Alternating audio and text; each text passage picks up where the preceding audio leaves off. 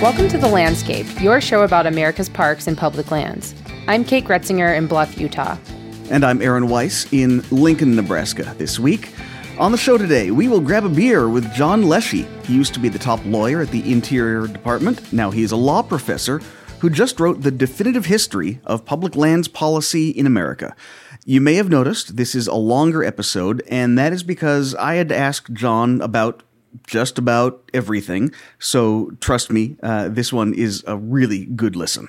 Okay, but Aaron, um, tell us why you're in Nebraska. Sure. So I am here in Lincoln keeping an eye on a Stop 30 by 30 summit that is being put on by a group called American Stewards of Liberty. The American Stewards are at the center of a big new report that we just released this week called the 30 by 30 Disinformation Brigade. Uh, the report connects the dots between extremist politicians and sympathizers uh, like Lauren Boebert and Paul Gosar, also between folks who try to come off as more mainstream, like Nebraska Governor Pete Ricketts and former Interior Secretary David Bernhardt, who is speaking here at this summit this week. The American Stewards of Liberty are the bridge between those worlds. Their talking points on 30 by 30 and conservation are based entirely on fear mongering and often flat out disinformation. Now, we know from poll after poll, we've seen it from Colorado College, and NRDC did one as well. Protecting 30% of America's lands and waters by the end of the decade is wildly popular. That is the, the, the core of the Biden administration's America the Beautiful program. So opponents like American stewards, they know this. All they have left is just to shout, it's a land grab, which 30 by 30 very explicitly is not. And then they just make up statistics in many cases to claim that, oh no, we're already at more than 30% protected, which is just simply flat out false. We're at 12 to 13%. Those numbers are not up for debate. Right. And just this week, the Nebraska Farmers Union actually released a poll showing that 77% of voters in this very conservative state support the 30 by 30 goal. And just about everybody in the state, 95%, according to the poll, support the rights of private landowners to use voluntary conservation programs like conservation easements to conserve their land as working farms, ranches, or habitat. Now, that last number is especially notable since the governor here, Pete Ricketts, has spent the last year trying to convince farmers that conservation easements are just some giant trick by, by big green groups. This poll shows really definitively that Nebraska's aren't buying what Ricketts is selling. Uh, if you want to hear more about conservation easements, how they fit into the 30 by 30 picture, go back to our episode with Jay Fetcher from last fall. He is a rancher and conservationist in Colorado who is a huge proponent of conservation easements. Uh, we sat down with him at his ranch where he explained why. Uh, I will drop a link back to that episode in the show notes. Awesome. And one more piece of news before we get to the interview. The Interior Department announced it is restarting oil and gas leases on public land. You may remember that leases were paused for a review of the leasing system last year and then again early this year because of a court ruling that said the department could not consider the cost of carbon released by drilling in its decision to lease public lands. Well, the courts decided to let the Biden administration consider the cost of carbon for now, so the lease sale is back on for June but the Bureau of Land Management shrunk the acreage of the sale by 80% from more than 700,000 acres down to about 130,000, almost all of which are in Wyoming. In Colorado, the total number went from 135,000 acres to just 5,000.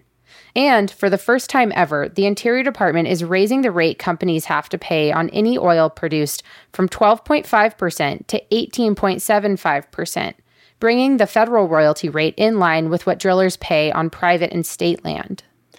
Now, unsurprisingly, the oil and gas industry is not happy. They are finally being told they are not in charge anymore. They want to keep what they've been doing for the last hundred years, which is to say, drilling just about anywhere, anytime, ripping off taxpayers in the process. This lease sale shows that clearly things have changed. Now, you probably also saw that a number of our friends in the environmental community were also not happy that there is going to be more leasing, even at this much smaller acreage. The reason we at the Center for Western Priorities came out in support of this restart in this way is pretty simple. The Interior Department has to work within the laws and regulations that are on the books today. The Mineral Leasing Act of 1920 says the department shall hold quarterly lease sales of eligible land. Could the Interior Secretary just say, Nope, I have decided there is no eligible land? Well, she could try, but if there's one thing that we learned during the Trump years, it's that there are limits on secretarial discretion. A whole lot of the damage that David Bernhardt and Ryan Zinke tried to inflict on our public land during the Trump years got thrown out of court because they overstepped their bounds and they didn't follow the law. So, secretarial discretion has limits. It can't be arbitrary and capricious. So, if you are hoping that Secretary Haaland will find there is no more land eligible for leasing, you have to lay the groundwork for it first, and that's going to take a while. It gets back to this top to bottom programmatic review of the oil and gas leasing system that we have been waiting for. And from our perspective here at CWP, that is the only way to get you to that glide path that gets you from, say, an 80% cut today to a 95 or 99% reduction in leasing, effectively ending the program administratively without having Congress to come in and rework the Mineral Leasing Act. But the clock is ticking. A full programmatic review like that, in order to hold up in court, has to dot all of the I's, cross all the T's. It is going to take years to get a review like that right, and we are now almost halfway through President Biden's first term in office. Hmm. Well, I imagine this is one of the things you asked John Leshy about. You better believe it. We talked about leasing, about the Antiquities Act, uh, a whole lot more. Our colleague Lauren Bogard, who's our manager of campaigns and special projects, uh, you've heard her on the podcast before, she joined me and Professor Leshy. We sat down at the bar at the Hotel Boulderado in Boulder together. You will hear her in this conversation as well. So enjoy. Our guest today is someone whose name is uttered with a bit. Oh, here's beer. We'll, st- we'll wait. Thank you. Our guest today is someone whose name is uttered with a bit of hushed reverence in the public lands world. John Leshy was the Interior Department solicitor, aka the top lawyer at the department, serving dur- during the Clinton administration. He also served in the Carter administration and for the House Committee on Natural Resources. He has been a law professor both at Arizona State University, then at UC Hastings College of Law in San Francisco, where he's an emeritus and distinguished professor of law. You could say that he has written the book on public lands in America, but even that would be an understatement because he has written books, plural, about the mining law of 1872, about water law, federal resources law, even the Arizona state constitution, and now he has topped all of that with what I'd say is the definitive political history of America's public lands. The book is called Our Common Ground. It is 700 plus pages long, but I will say remarkably readable thanks to the, the amount of ground you set out to cover. So, Professor John Leshy, welcome to the podcast. Well, thank you very much, Aaron. I'm delighted to be here. Let's talk about the title of your book first Our Common Ground. On the one hand, that certainly could be interpreted as a literal reference to the, the history of our shared public lands, but it also feels somewhat hopeful or, or aspirational, even. Absolutely. Um, you know, the, title, I had the title before I kind of developed the themes of the book, but the themes of the book, I think, fit the, fit the sort of noble aspirations of the title in the sense that the story I tell, which is really, uh, as you say, a political history of the federal lands, it's the political decisions that led to the public lands we see today. And the, one of the major overriding themes of that history from the very beginning is how it brought the American polity together, not divided people. It, and so it really is a, a common ground, a place where a very complicated, diverse country has found sort of a, a theme that, that the overwhelming majority of people like, which is we have a lot of land open to all and managed primarily for conservation, open space, cultural resource protection, natural resource protection, wildlife, etc., etc. So it is our common ground. Going back to the colonial days, as land was being seized from indigenous tribes, sometimes via contract, often by force, it was not necessarily a foregone conclusion that so much of this land would end up then belonging to the American public in public hands. There was there any any model for that uh, prior to the, the, creation of the country? Um, not really.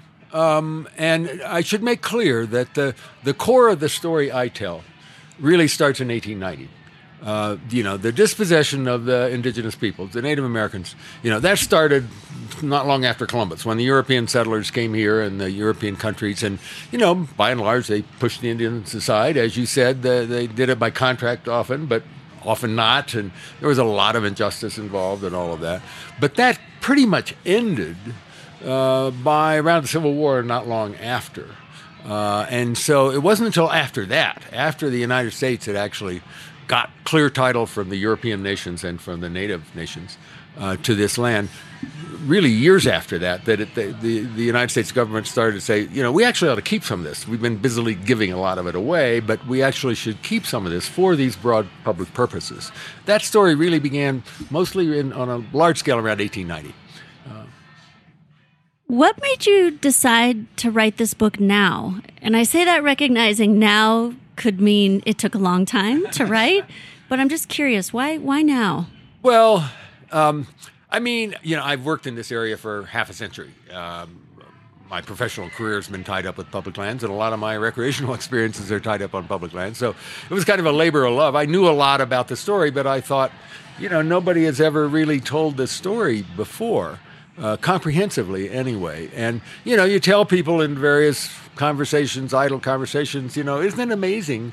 We have a country uh, uh, that loves private property and kind of distrusts the government and particularly distrusts the national government.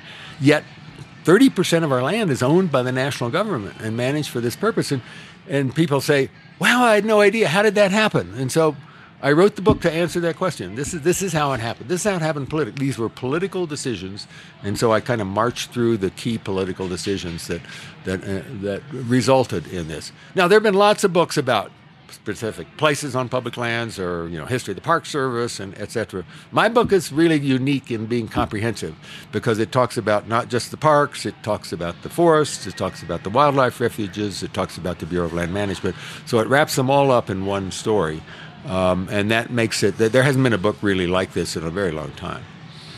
I want to dive right into one of the, I guess, most pressing topics in our world today, which is the Antiquities Act.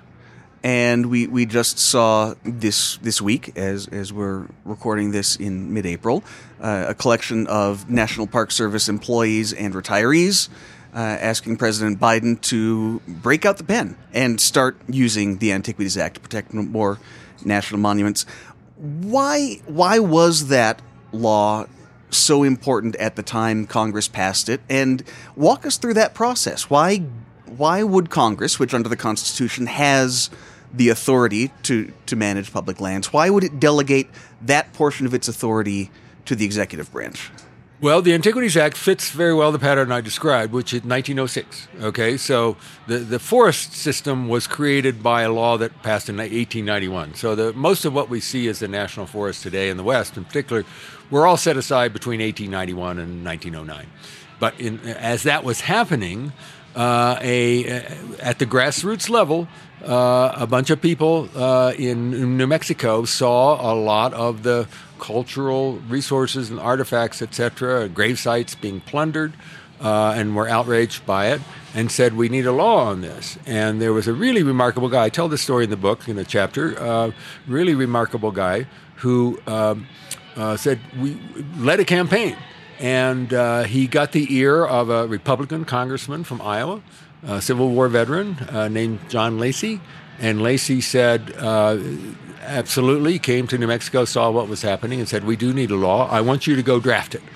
Uh, and so he went and drafted this law. He consulted everybody, and he put together this law. He was not a lawyer, interestingly enough, hmm. but he drafted the law that was so well done that Congress passed it without a single word change. Uh, so everything in the Antiquities Act that we see today was was his uh, was his doing, and it gives the president the authority to uh, protect on lands owned or controlled by the United States, so they have to be publicly owned, uh, to protect objects of historic or scientific interest. Uh, and those words were very carefully uh, selected. Uh, uh, to kind of open the door. It's the first time actually Congress ever said science is a reason to hold and protect public lands. It also said that people could donate lands to the United States to be held for this purpose. That was the first law to do that. Uh, and so Theodore Roosevelt was president. He took one look at this law and he said, I like it, you know? uh, and uh, so he set aside a bunch of, of the cultural sites in New Mexico. And then he said, you know, there's this really important scientific object called the Grand Canyon in Arizona. Uh, now, uh, that, that's a big, it's a big object. Um, by the way, the, the uh, the language of the act also says very deftly that the president shall set aside the smallest area compatible with the proper care and management of the objects to be protected. Okay? Now that kind of sounds confining, but if you parse it closely, it depends. It can be very big. If the object is big, like the Grand Canyon, and what is required for proper care and management? Well, that may be setting aside a large area. So Theodore Roosevelt set aside 800,000 acres using the uh, in the heart of the Grand Canyon using the Antiquities Act. Then he went up to Washington and set aside more than 600,000 acres in the Olympic Peninsula around Mount Olympus. So from the very beginning, it was used to create uh, landscape scale, landscape scale. Uh, um, uh, protection zones, basically. Now, they were called monuments, and the reason they were called monuments in the statute was because um, uh, uh, Edgar Lee Hewett, who was the guy who did this, uh, wanted politically wanted to distinguish this from the Park Service, and so he didn't want to call them parks. So, monument was sort of the word that kind of connoted it's a protection, but it's not a park even though at, at, the beginning at least they were all managed by the park at the beginning service, they were managed yeah. by the park service. Now you know these were all set aside by executive action but congress quite quickly got on board. And uh, today of the 63 national parks i think something like 29 or 30 of them almost half of them were first protected by presidents as national monuments. So Congress, you know, comes along and says, we want some of the credit, so we're going to put a park label on it, and we'll get some political credit for it. So, so it's a, it's actually an amazing law, and it's an amazing, important part of the public land story. Uh, um, Jimmy Carter used it in the Carter administration to protect 56 million acres of land in Alaska uh, as part of the political negotiations leading to what ultimately became the Alaska National Interest uh, Lands Conservation Act, ANILCA, in 1980. And uh, Jimmy Carter, uh, I actually worked a bit on those proclamations because uh, I worked in the Interior Department then, and he, he, the idea he used as an object was an ecosystem. You know, we have unspoiled ecosystems in Alaska, Wrangell St. Elias, you know, uh, uh, really an unspoiled area. Uh, I think the national monument there is eight million acres or something like that. So, so it's been an amazing law, and you have to give Edgar Lee Hewett a lot of credit. I mean, he really he did an amazing job with it. So, obviously, the way President Carter used the Antiquities Act led to ANILCA and Congress saying, okay, here's how we're going to now manage public lands in Alaska as a result of that there were there lawsuits at the time in the same way we saw lawsuits against the use of the Antiquities Act at Bears Ears, or is that really a, a newer development? Um, well, there have been lawsuits from the beginning. Actually, there was a, a miner who later became a senator from Arizona, uh, who uh, uh, named Ralph Cameron, who was the town of Cameron in northern Arizona is named after him. Uh, he had mining claims all over the Bright Angel Trail in the Grand Canyon, and he used to charge the tourists the hikers to cross his mining claims. And the and when Roosevelt set it aside under the Antiquities Act, uh, that kind of helped, helped bring his business to an end. And uh, so he sued and said Roosevelt had abused the act. Went to the United States Supreme Court in 1920. The United States Supreme Court ruled unanimously in favor of Roosevelt and the, and the act, saying the Grand Canyon, yeah, it's big, but it's an object of, you know, who, who's to say it's not an object of scientific interest? You know, it's the greatest eroded canyon in the world, blah, blah, blah.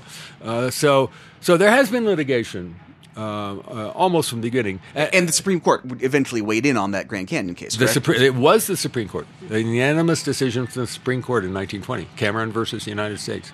Uh, so that that provided the judicial approval of what was going on, and then all presidents, almost all presidents, Republican and Democrat. Uh, Herbert Hoover used the Antiquities Act quite a bit. Death Valley, Black Canyon of the Gunnison, uh, White Sands. I mean, it's it's got amazing history. Then Fast forward George W. Bush. He used it offshore. He was the first president to set aside huge, I mean, tens of millions of acres of submerged federal land offshore protected under the Antiquities Act. So it's had a bipartisan history. And that is an important theme of the book because, uh, you know, today we think of everything as kind of Republican, Democrat, blue, red, you know, and so every political issue people divide on. If you look at the history of public lands, uh, from the beginning, from this 1890 on, it's almost always been bipartisan.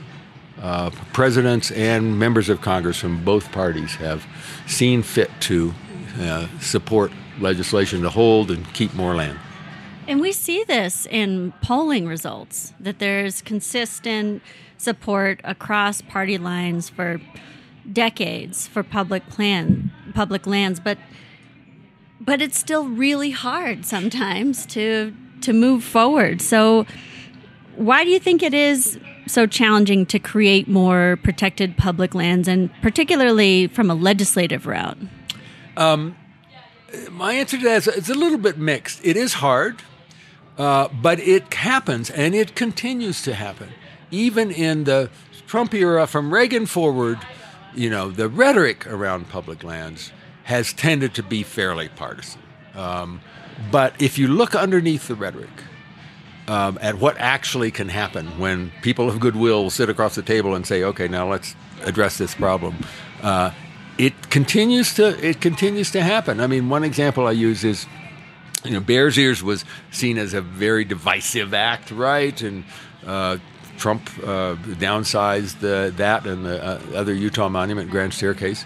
Uh, two years later, Congress, as part of an omnibus public lands bill, protected a million acres in southern Utah, not far from the Bears Ears, in a bill that was devised by the Republican congressional delegation. That's the San Rafael Swell area in that area. So, you know, if you look underneath the rhetoric, the tradition of bipartisan cooperation that gets things done is still happening. It's it is harder than it used to be because the rhetoric does provide a lot of noise and you know sort of confuse people. But look at what Donald Trump signed into law in 2019 and 2020. I mean, the Great American Outdoors Act and the making the Land and Water Conservation Fund permanent, and you know those were huge bills. a big bipartisan win. Big bipartisan win. Now he didn't crow about it a lot, you know, but but he did it. You know, another example I use of this, you know, sort of don't be fooled by all this hostile rhetoric. Um, one of my favorite moments in the 2016 campaign, which didn't have many favorable moments from my perspective, but uh, Nevada caucuses, okay? Trump is running against seven other people, right? Ted Cruz is doing his thing about it's an outrage that the people of Nevada don't own and manage their public lands. You know, he's ranting about that.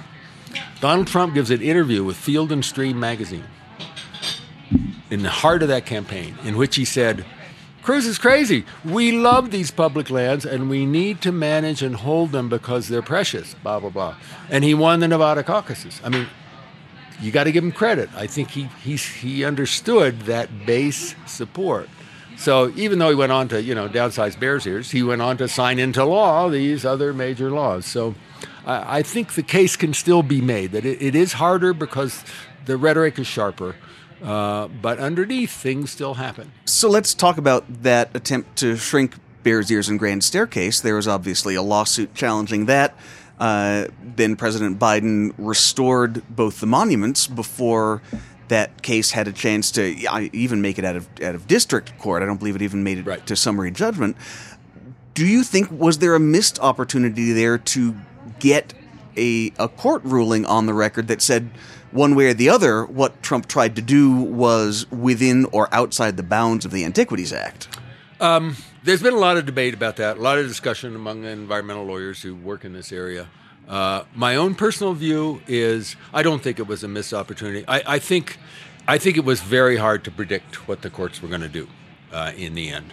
For, for one thing, Trump did not abolish the monuments. That would have made it a, a stronger case for the environmentalists, but he just downsized them. Now, if you look at history, boundaries of monuments have been changed by presidents. I mean, there's precedent for not, not on the scale of what he did, but there's precedent for World War II in particular. yeah, I mean Franklin Roosevelt actually took I don't know thirty thousand acres out of a, a Grand Canyon National Monument and that sort of thing. So so it's muddy.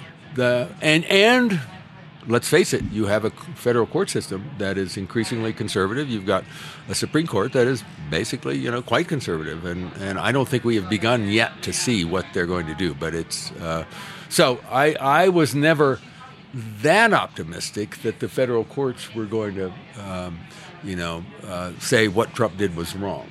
And uh, so I'm, I'm perfectly happy with what has happened, which Biden has restored it. And uh, uh, Utah, you know, says they're going to challenge, but it's been, what, six months? They haven't filed a lawsuit yet. And uh, so we'll see. I'm, I'm pretty confident. I mean, Grand Staircase Monument, which is kind of just like the Bears Ears 15 years before, uh, was challenged by Utah and was put in front of a pretty conservative district judge in Utah who used to be the chief of staff to Senator Hatch.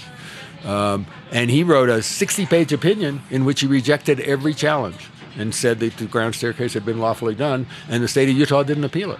And Utah eventually came around and with the, the SITLA land swap. Yeah, sure, sure. And they're making tons of money Sure. thanks to making that Sure. monument whole and getting Right. Utah more productive state lands as a result. Right. Yeah, it's been it's really been a win-win, frankly, uh, for the state of Utah, and uh, and of course, you know, I have to say, when Biden restored Air, Bears Ears, the San Juan County county commissioners endorsed his action.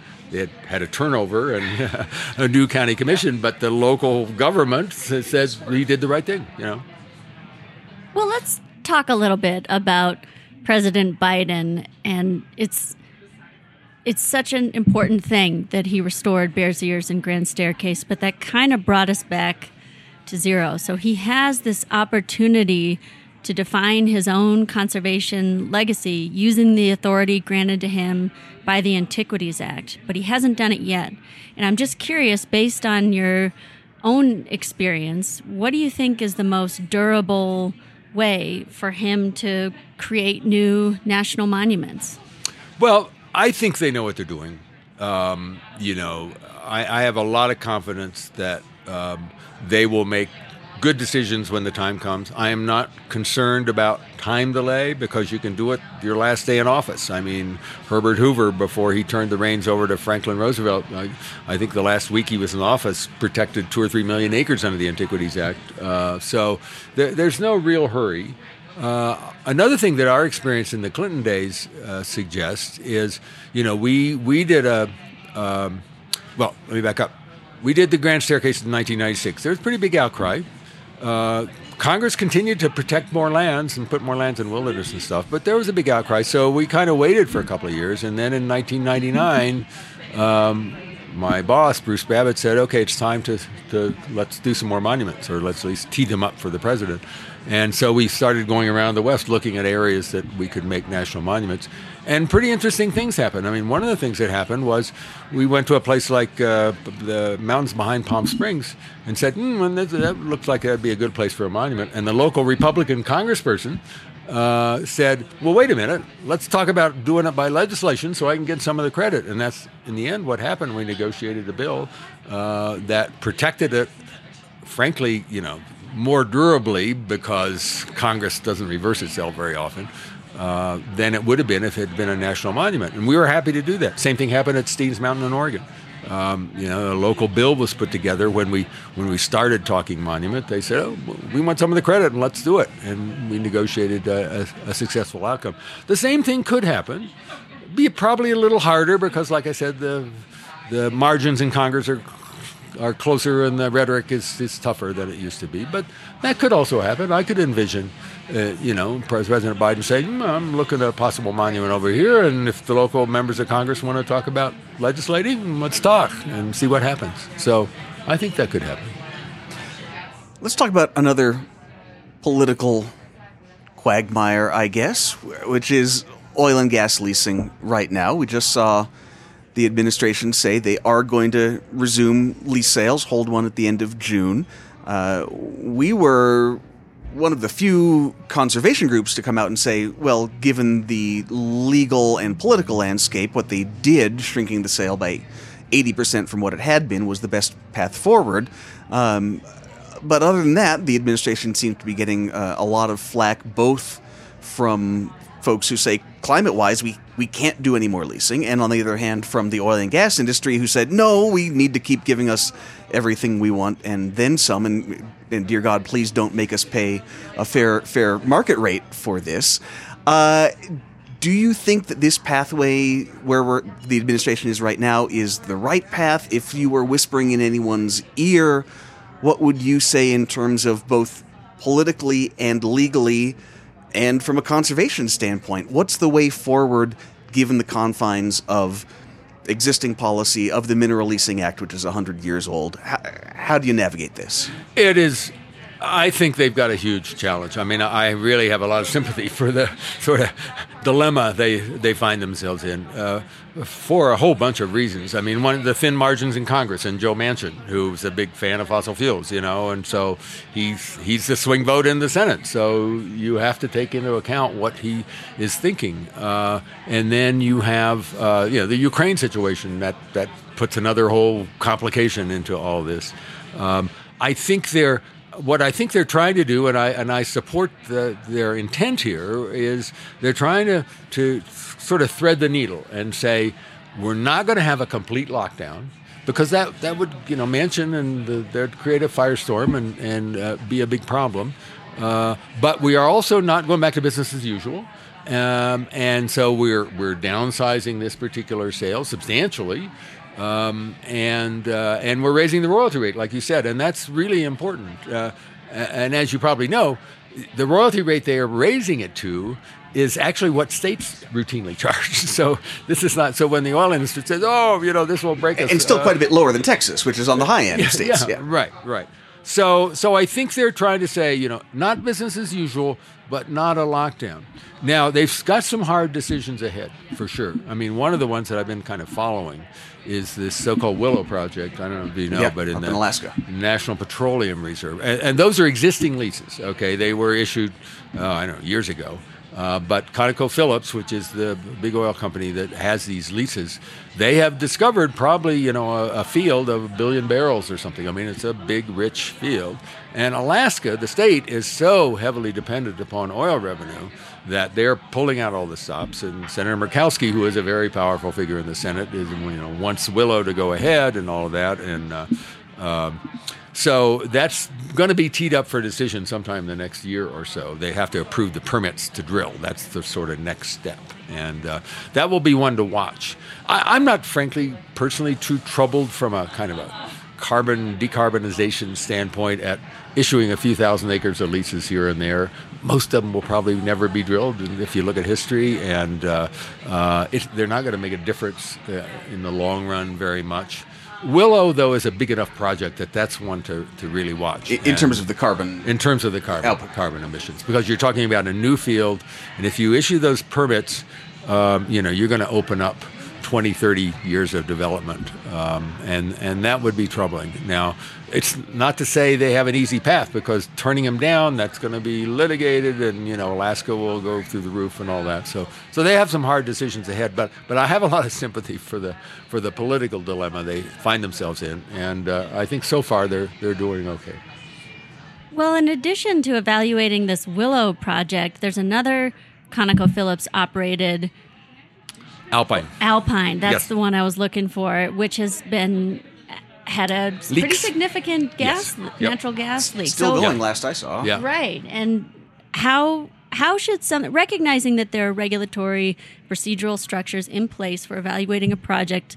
How much should something like that, when it's the same operator, how much should a crisis at one place impact a decision making process at another? Well, Probably, technically, legally, my answer would be they shouldn't. Uh, I mean, unless a company is a complete bad actor, you know, um, what they're doing over here shouldn't probably influence over here. Now, that's not to say, you know, if they if they were negligent in that leak, et cetera, they ought to be fined and blah blah blah. You know, uh, you ought to go after them for that.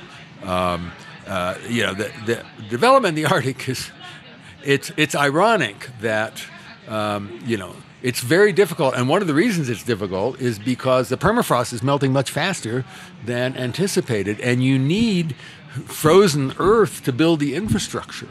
And so when it melts faster, you have delays and takes a longer time and it's more costly and all of that.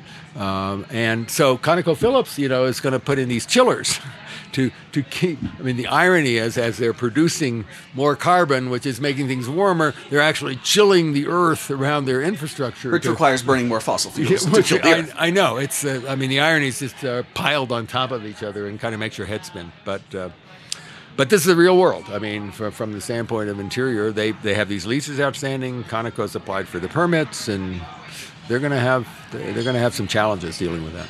Let's stay in the real world then. You mentioned how much Alaska is dependent financially on oil and gas revenue. There are really two other states in that same situation, Wyoming and New Mexico, where we saw with the oil crash in uh, 2020 at the start of the pandemic, uh, a really disaster financially in Wyoming, less so in New Mexico because they had a rainy day fund to get them through it. But as we look to a quickly decarbonizing economy, an electrified economy in the U.S., take us through the possibilities there for, for those three states in particular. Are there lessons from, say, the the timber transition and Pilt and what happened to uh, to timber counties in the West? Do you th- would there be a model you think there? I think there are. I think there are. There there is a pathway to negotiate a, a transition uh, that ultimately happened in the Northwest with the timber. Um, you know, where you had various kinds of uh, programs to ameliorate unemployment, you know, in the forestry industry and that sort of thing. And uh, uh, you know what happened there basically was that the public lands sort of uh, uh, took the hit. I mean, they, they, they basically, we're going to preserve all the old growth we can on public lands in order to let some old growth on private lands be developed. I mean, so that was the sort of trade off. And that's, that's, so public lands actually, protected public lands kind of provide an insurance policy for development on private lands in, in many respects. Uh, Especially because there we're talking about the spotted owl and habitat. Right. Right. And the same thing happens around Las Vegas with the desert tortoise. I mean, you lock up lands in the rural areas or protect them to protect the desert tortoise. That means you can do more urban development in, in Las Vegas. So uh, there are ways. Now, it requires, you know, it wouldn't be an easy negotiation, it would be complicated, but I would hope at some point in the next few years that, let's say, the powers that be in, in New Mexico and in, in Wyoming and Alaska will be harder because it's so dependent, uh, but that they try to find a path to cushion the, the negative effects of the transition and, and, and let it happen. Um, I don't think the politics are there yet, but, but they could be. Um, you know, because it took a few years to do that in the Pacific Northwest. Uh, I mean, the timber industry had to be basically shut down for a couple of years, and that kind of woke everybody up. And then they started looking for ways to ease the transition, and it's been pretty successful. I mean, I think there. You want to talk about mining? Yes, Scan's long list of burning questions to ask John Leshy. We have so much So to much, talk about. All right, well, I'm, 1872. Let's keep going with all the really hard stuff. yeah, right. This oh, was something easy. that just blew my mind when I worked at the Interior Department. Like, wait, 1872? This is Ulysses what we're going Grant. by? Ulysses Grant signed it into law. Uh, what? Yeah. just to put it really articulately. So, on that, why has it been so difficult to update and modernize the 1872 mining law? And, and what do you what changes need to be put in place so that we can ensure mining is done safely and with minimal ecological harm? Well, you know, I wrote a whole book about this about 30 years ago, thinking, well, it'll be pretty soon before the mining law will be changed. Famous last words. So, uh, um, well, it's complicated, and it's getting more complicated in some ways. Um, uh, this is hard rocks. You know, this is not oil and gas. It's not fossil fuels. Uh, it's copper. It's gold. It's lead and silver, et cetera, et cetera. Lithium, right now. lithium, lithium, and the so-called strategic minerals. That's the modern issue that is that is sort of clouding, clouding the whole reform discussion, because everybody recognizes that the transition to decarbonize and the move to higher technology is going to require uh, larger supplies of some pretty exotic minerals. I mean, copper for one, and, but cobalt and lithium and some of this other stuff, rare earths, uh, that are all governed by the mining law of 1872. Uh, and so the industry, basically, particularly the gold industry, which is the biggest use of the mining law, says, yeah, yeah, we're all strategic minerals, you know, so we should facilitate, we should you know, lift the regulatory restrictions that, uh, that are in place and, uh, and turn us loose, you know. Um, and so that argument has some political purchase, uh, but um, and, and, it complicates the idea of updating the mining law. Uh, now, the, the public lands I think I'm right in saying this, are maybe the only place on the entire planet where the landowner does not get any return from the minerals those lands contain because the United States gets zip in terms of rental or royalty or bonus bid or anything for gold and silver and, and, all these other minerals. If you're a private landowner, you get a royalty. If you're a state landowner, you get a royalty. In fact, Congress told the states in 1927 if you're going to develop minerals we give to you, you have to do it by leasing. You can't use the mining law. So, wow. so the mining law abounds with these bizarre kind of contradictions and everything. Um, but politically, you know, it's it's a important industry in a few places like Nevada. And uh, uh, so they dig in and resist change. And, and so far, for 150 years, they've been successful. And now, there has been some change. I mean, there is environmental regulation to some extent. One of the big issues is uh, outstanding now is does the government the government has the power to regulate, but do they have the power to say no to a proposed mining operation, even if it's a would be an environmental disaster? And the government has basically always taken the position no, we don't have the power to say no. We have to, we have to say yes, but we can put conditions on it. And so the government, uh, one of the things the government does, which I think is ought to be changed, is they approve mining operations that they know or are quite sure is going to cause acid mine drainage that's going to last forever. And so you are creating a permanent pollution problem when you approve this mine. So they approve it with the condition that the company set up some sort of trust fund that is going to create, uh, allow for perpetual water treatment. Uh, now, those trust funds, you know, they don't mm-hmm. always last and work and everything. And, they, and the history is littered with disasters uh, where you know the company puts up bonds and then they declare bankruptcy and then the taxpayer picks up the cleanup costs. So, so it continues to be a big problem. And like I said, it's more complicated now politically because of this critical strategic minerals issue. What would a replacement or an update to 1872 look like? Well, the the simplest and the, the, the, the well-worn path here is a leasing system.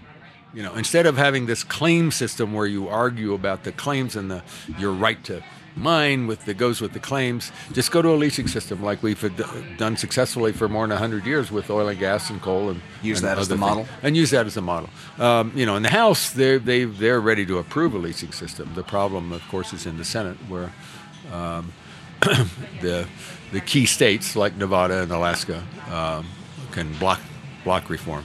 We came very close in 1994, actually, and one of my big regrets in my time in public service is that we didn't quite get it over the finish line. We were we were very close to negotiating a, reform bill with the House and the Senate. And uh, and then we just failed. Congress adjourned. We thought, well, okay, we'll fix it next spring. And then oh, that was Newt 94. Gingrich, Newt Gingrich, America, yeah, yeah, exactly. So then, uh, and that ended it. That ended reform. So it's been very frustrating. now, I will say one other thing about the mining law. There is a very big case, court case, pending in the Ninth Circuit Court of Appeals right now involving a big, massive new proposed copper mine south of Tucson called the Rosemont Mine.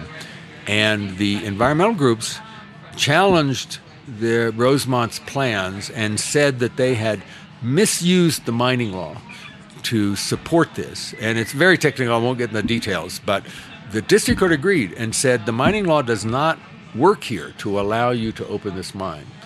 And it's now in the Court of Appeals. and it's been argued, it was argued a year ago. If the Court of Appeals affirms the district court, that actually could change the political dynamics because it could force the industry to go to Congress and say, you now need to fix this. And if you and if that happens, that opens up the whole reform. It, correct me if I'm wrong, that, that involves the, the waste pit and the, the Yes. ponds that are going to be Yeah. created and whether that Yeah. counts under 1872. Yeah, they're using mining claims, which is supposed to be for for the mineral body, the ore body, For the waste. They're using that for waste dumps, and the district court said that's an improper use of the So money. a, a, technical matter that could end up forcing the issue. exactly, exactly. Let's talk cows and uh, and grazing. Uh, High Country News reported recently that over 50 million acres of rangeland aren't meeting BLM's own rangeland health standards.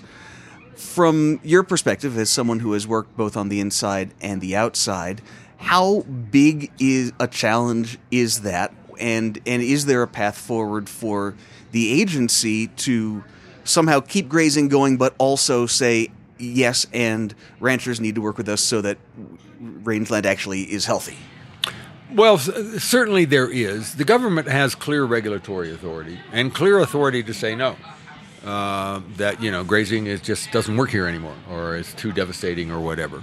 Uh, but you know the problem is you've got an industry that's been there for hundred years and is very dug in, and a huge amount of inertia, and they've got a they've got a a uh, a very attractive cultural. Uh, The, the, the myth of the cowboy. the myth of the cowboy, et cetera, et cetera. So it's it's very hard politically. It's not hard legally, actually, at all. There, there is one thing that I've worked on for years that uh, ought to be fixed, and I think can be fixed, and that's the notion that, particularly, you know, there's uh, 250 million acres of public lands are grazed. Uh, A lot of those lands, I think grazing is probably fine on. You know, if they're if they're well enough watered and the grazing is properly regulated. But there's some hot deserts and some places, particularly in the Southwest, where there shouldn't be cows. You know, they should be off. Um, and uh, so there is a movement that's gone on for the last 20, 30 years to seek to find ranchers who want to be bought out for one reason or another. Their kids don't want to come back and run the uh, operation or whatever get philanthropy, phil- philanthropic money to buy them out and go to the government and say, now retire that land from grazing. Perfectly sensible. I mean, this is like free market at work, right? The problem is there's the, the government agencies are so inertial on this that they find it difficult to permanently retire the land for grazing. So if you're a philanthropic investor, are you going to put money into a buyout when the and, and when the government could say five years from now, well, we're going to reopen that land to grazing? You're, you're not getting what you paid for, right? Now, a lot of these deals have been done in a handful of places with legislative support. Uh, in other words, you go to Congress, the, the local congressman, and the local rancher says, "I really want to buy out. I got a buyer, but we need to have the law mandate retirement in order for the investor to put up the money." And that's been done in several places uh, around here and there. We need generic a generic law to do that. Um, you, you may remember Donald Trump. Uh, some some um, uh, conservation groups brought bought out some of the uh, from willing sellers uh, some of the grazing permits in the Grand Staircase, and went to the BLM, and the BLM said, "Okay, we'll retire them." Uh, I mean, they retired them in the plan. wasn't permanent though. And then when Trump came in, the BLM suddenly said, "Okay, we're going to reopen this to grazing." and and there's not a mechanism to permanently Right. what, what you would do a conservation a permanent Right. conservationism on private land There is Right. no federal mechanism for There's that no, no no generic mechanism, and, and now there are proposals that have gotten some legs. Uh, Martin Heinrich in New Mexico has a, a generic proposal that would basically say if there is a, a voluntary buyout uh, and the permit is turned in, the government shall retire the land uh, permanently, and that that fixes the problem. But if you leave it up to the agency, you always have the problem. The agency can change its mind.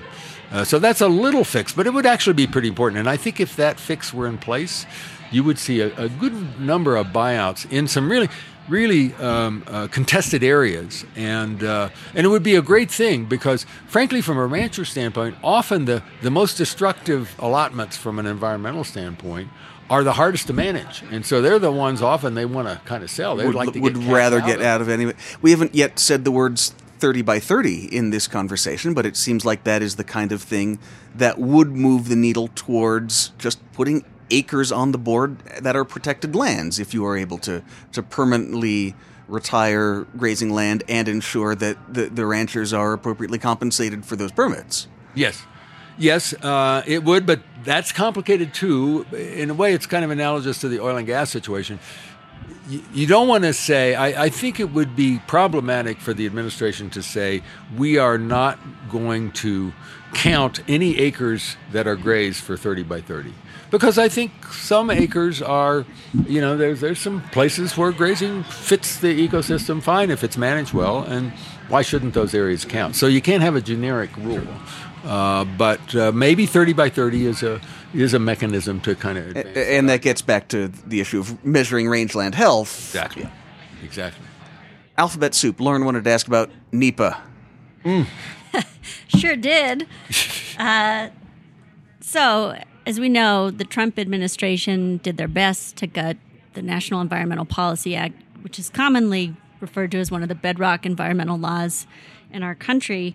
And thankfully, the Biden administration just acted, actually announced a final rule that is going to require federal agencies to assess the climate impacts for infrastructure like roads, pipelines, other projects.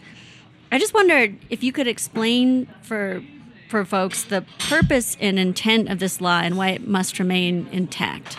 Well, the National Environmental Policy Act was really the first significant modern environmental law. You know, it was passed at the end of 1969, um, and uh, it, its core philosophy is is very simple, actually, which is look before you leap. I mean, uh, if you're going to make a, a federal decision of any kind by any agency, that could have a significant environmental effect, you have to consider that. Uh, so it's it's not substantive. It doesn't say avoid environmental harm. It just says consider the environmental harm as part of your decision making process. When I taught this stuff, I used to joke, you know, that you know, the president, uh, before he put his finger on the nuclear button, you know, would have to say, "Well, I'm going to destroy the planet." Do an environmental impact statement that says, "I'm going to destroy the planet," and then you can go ahead and push a button because all NEPA says. So, is, like you seven years later, when he's through that process, maybe if he still has the. Can Well, still that- push the button. Yeah. yeah, that raised an interesting question. The what they've done with NEPA, what to repair the Trump damage, is exactly right. I mean, it's a no-brainer to say if you have to consider environmental impact on something like fossil fuel development, you have to consider climate change. You know, that's part of the environmental impact. Have And- to look at the cumulative impacts. Exactly. And Trump Trump just sort of arbitrarily said no. but and Biden is saying no, you have to look at it. Having said that, however, I think, and I, I probably part company with a number of environmental people on this, but uh, I think NEPA doesn't work very well. I mean, I've seen it from the inside, uh, and there's a there is a huge amount of red tape, and there is a huge amount of, frankly, useless data gathering that goes with it. Uh, and I think I think you could actually streamline the process and kind of focus on the big issues, uh, and it would do everybody good. Now, politically, that's a hard thing to do, but I, but I hope, and, and I don't think the administration is through with their NEPA reform Definitely yet. not, yeah. Uh, and I hope they took a look at that, frankly, because I do think there are ways to make NEPA work better. Um, now, whether that's you know time limits on the analysis or even page limits, I mean, you know, uh, uh, there's a funny uh, interior department. Part of interior department lore is uh, uh, there was a secretary of the interior back in the H.W. Bush administration, I think, named Stan Hathaway, governor of Wyoming, and uh, he he was he was not schooled in Washington politics, and they brought him a decision like his first day in office and said, you know, you have to make a decision about this lease sale or something, and they wheeled into his office an environmental impact statement that was eight Yeah. volumes, right? And they and, and he said, what's that? And they said, well, the law says you have to consider the stuff in here before you. and supposedly Hathaway started actually reading the thing, and on the third day he had like a nervous breakdown and had to resign. so uh, I mean that's that's the sort of legend anyway. Uh, so uh, there are definitely improvements can that can be made. But NEPA is an icon. I mean, it's a political icon, and so sort of tampering with it is is difficult. And there will be, and there's a whole industry behind it now. You know, of environmental consultants who draft these multi-volume environmental impact statements and all that. So you to take it on and say we want to streamline it and focus it and make it work better is going to be difficult. But frankly, I hope I hope the Biden people at least think about that. I mean, that that was the blunt instrument we saw Bernhardt try to do was just page limit, time limits, and that's it. That's how we're streamlining lining NEPA, and obviously, you know that that it didn't work and it wasn't going to stick. So, how, what kind of nuance do you get in there to make it work better without just saying no thirty pages and you're done? Yeah, that's that's the challenge. I mean, and I don't I don't have a magic solution there, but but I really think I think you can make a pretty powerful case that the process is some, somewhat broken and ought to be fixed, and how to fix it uh, is is a good question, but. You know, there are a lot of people who deal with NEPA inside the government, and, and I hope they're actually going to talk to some of these career people and say, how do we make this process work better? Because they probably got some good ideas about how to do it. I don't think Bernhardt did that, but, but I think there's a possible way to do that. Before we get back to the book to wrap up, because our, our half hour podcast is rapidly heading towards an hour, and I'm not going to cut any of this. Uh, we're we're also at the hundred year anniversary of the Colorado River Compact, as the river is rapidly drying up. Uh, Lake Powell continues to drop and, and may not generate electricity uh, within a year or two. Do you think, as someone who's worked on, on the inside, do you think it is possible to address the drought and the water shortage without reopening the compact, ripping it up, and trying to get seven states and Mexico back to, to talk about how, how to fix this? Yes, uh, I think it almost has to happen. Um, and I actually look. I mean, I've taught water law. I wrote a co-authored a textbook on water law and all that. So I followed the compact stuff from the very uh, for a long time. And uh, I think it's quite remarkable, actually, that if you look at the compact and how it was drafted in 1922, it has never really worked that well. I mean, it always had some flaws, kind of built in from the beginning, some big ambiguities. Uh, but the seven basin states have always found it in their self-interest to get together and negotiate fixes out, you know, out, without changing the compact and without litigating.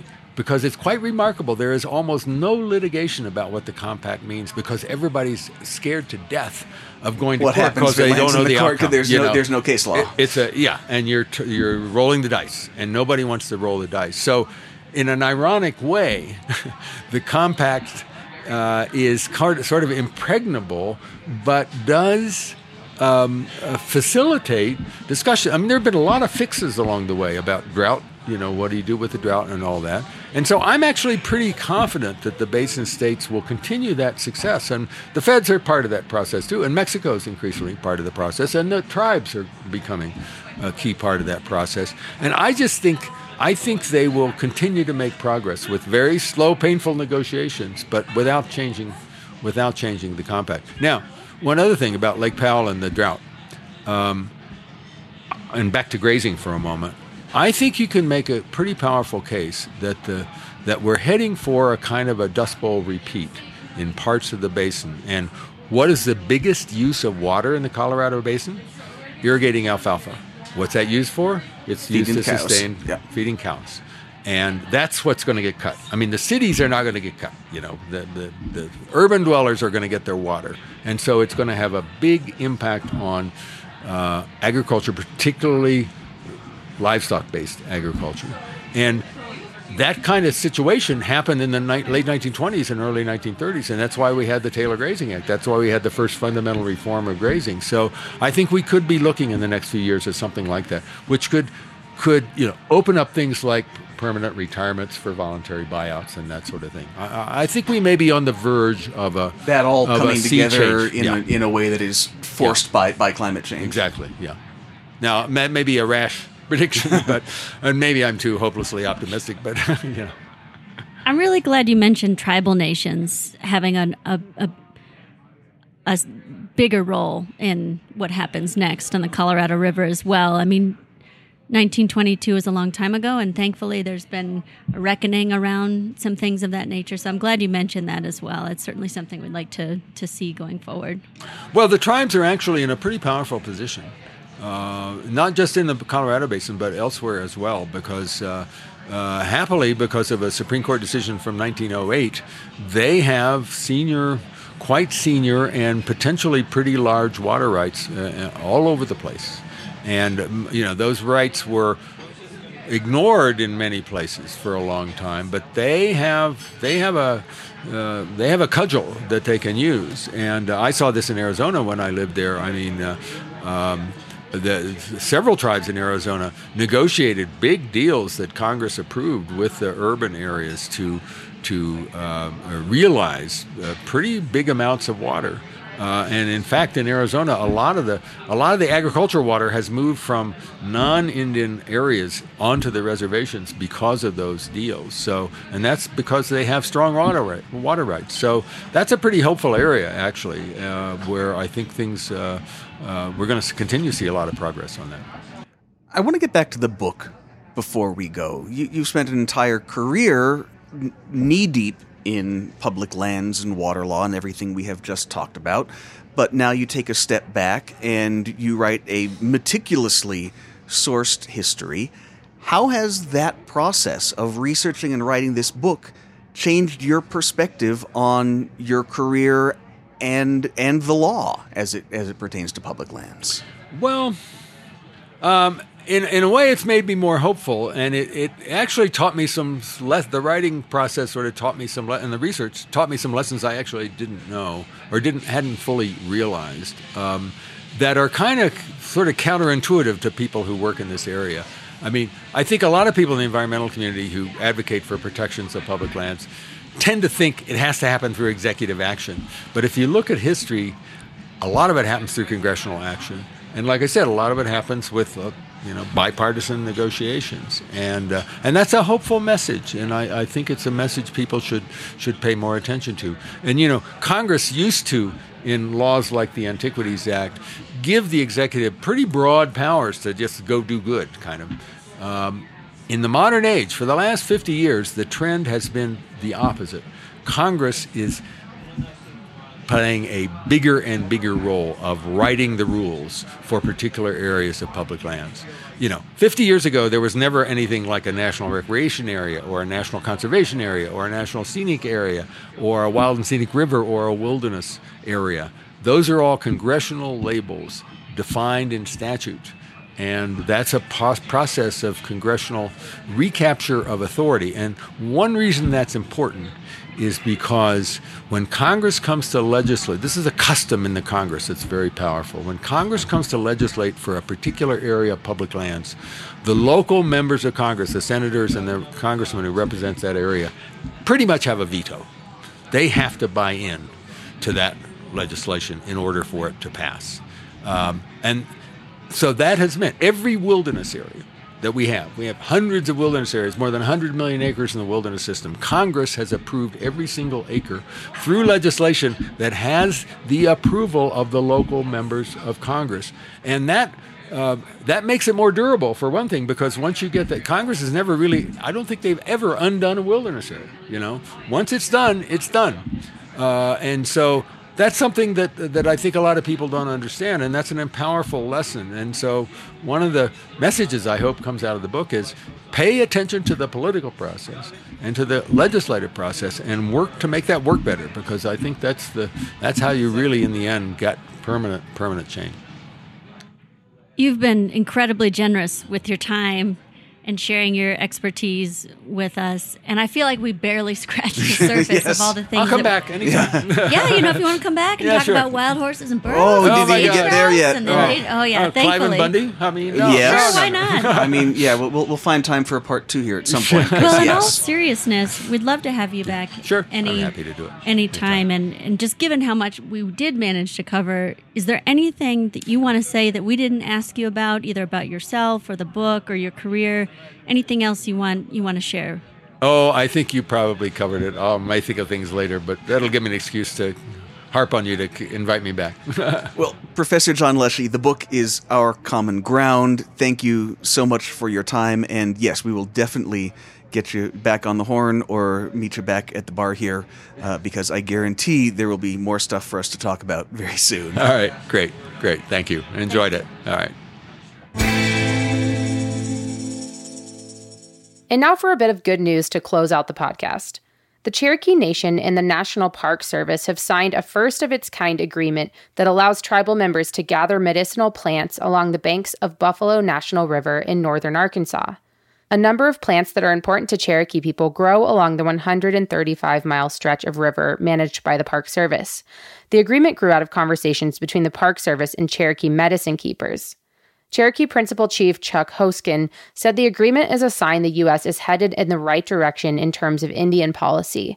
He told the Oklahoman that working with the Park Service on the agreement was wonderful because, quote, in this era, there's great respect for Native traditions.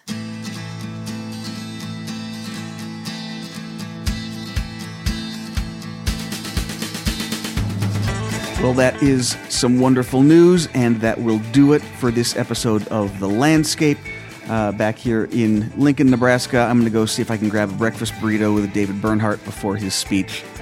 Ha. If you enjoyed this episode, please share it with a friend or leave us a review on Apple Podcasts or wherever you are listening to us. And if you have an idea for a guest or an episode, please send us an email at podcast at westernpriorities.org. And thanks again to John Leshy for joining us. From the whole team here at Center for Western Priorities, I'm Kate Groetzinger. I'm Aaron Weiss and thank you for listening.